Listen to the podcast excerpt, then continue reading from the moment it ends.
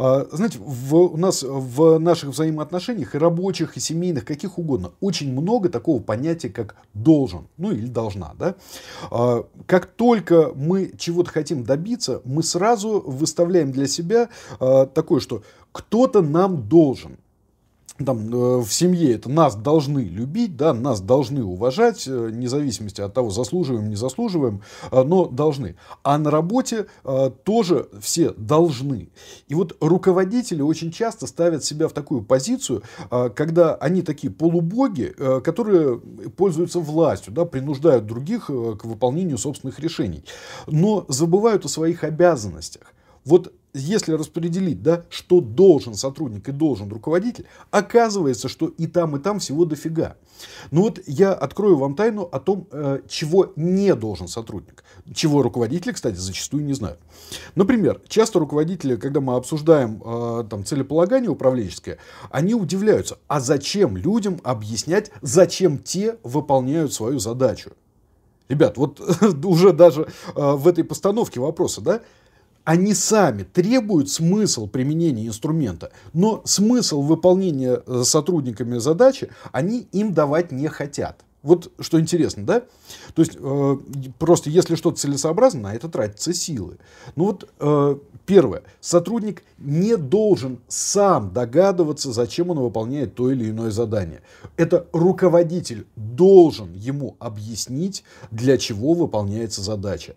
И тогда, глядишь, и мотивированность у людей будет лучше гораздо, да и косяков в работе будет меньше. А самое главное, что если вы объяснили, э, что вы должны сделать, для чего сотрудник выполняет задачу или серию какую-то задач, то вполне возможно, что сотрудник сможет проявить инициативу и что-то откорректировать в зависимости от того, для чего выполняется задача. Да? Так что первое, что должен руководитель, это снабдить сотрудника смыслом.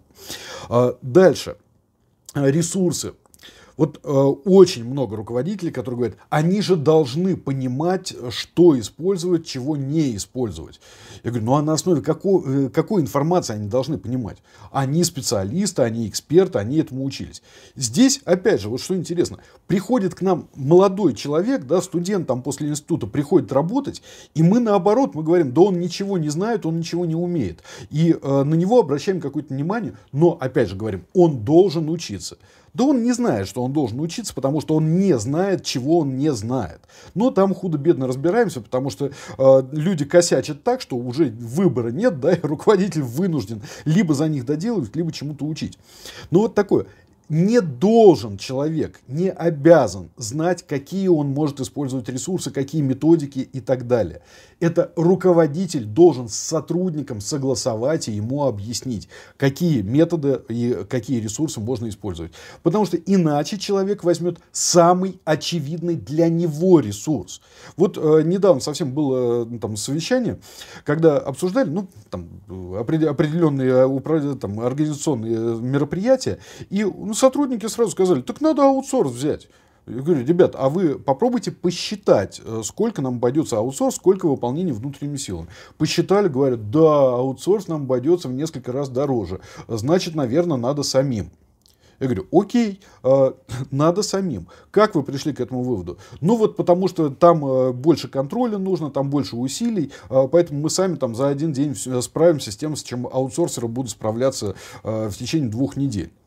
Окей, классно. Заметьте, и объяснил, и сами поняли, и сделали намного лучше, чем это сделал бы аутсорс. Но изначально в голове у сотрудника что торчало? Что нужен аутсорс? Он так привык. Для него это самый очевидный ресурс. И таких случаев на самом деле огромное количество, а, когда нужно просто а, подсказать или обсудить, а скорее и обсудить, и подсказать а, нужные ресурсы. Теперь, сотрудник же должен уважать руководителя.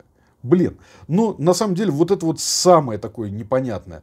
А уважение это нечто возникающее за что-то, да, за какие-то определенные поступки, за какие-то действия.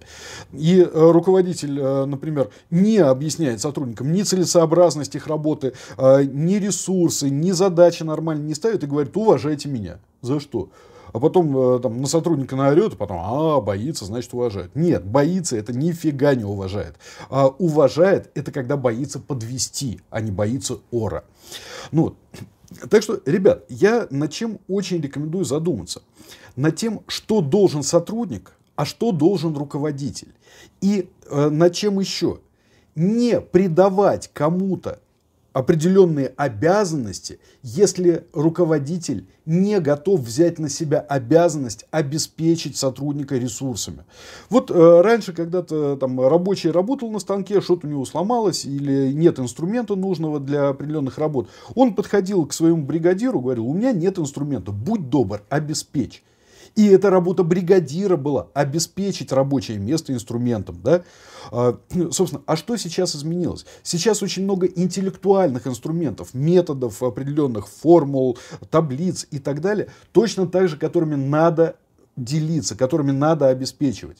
И если вы сотрудника не обеспечиваете методы, а методами, а предлагаете ему самому их найти – ну, собственно говоря, сотрудник будет работать примерно так же, как э, рабочий бы без нормального инструмента э, делал бы там что-то в цеху. Э, то есть никак. Либо очень плохо либо он будет использовать гораздо более ценный ресурс и гораздо более дорогой, чем можно использовать в данной задаче. Так что вот вы об этом подумайте. И здесь не зависит от отрасли на самом деле. Хоть машиностроение, хоть IT, хоть копирайтинг, все что угодно. Везде нужно убирать вот эту парадигму, что сотрудник что-то должен из того, за что несет ответственность руководитель. А руководитель – это такая работа, это обязанности. Поставить задачу сотруднику, правильно поставить – это обязанность. Наладить взаимодействие сотрудников – это обязанность. А, э, там, провести ревью работы сотрудника, оценить, как он работает – это обязанность. Вот это руководитель действительно должен. А сотрудник должен получить задачу, чему его, кстати, надо научить.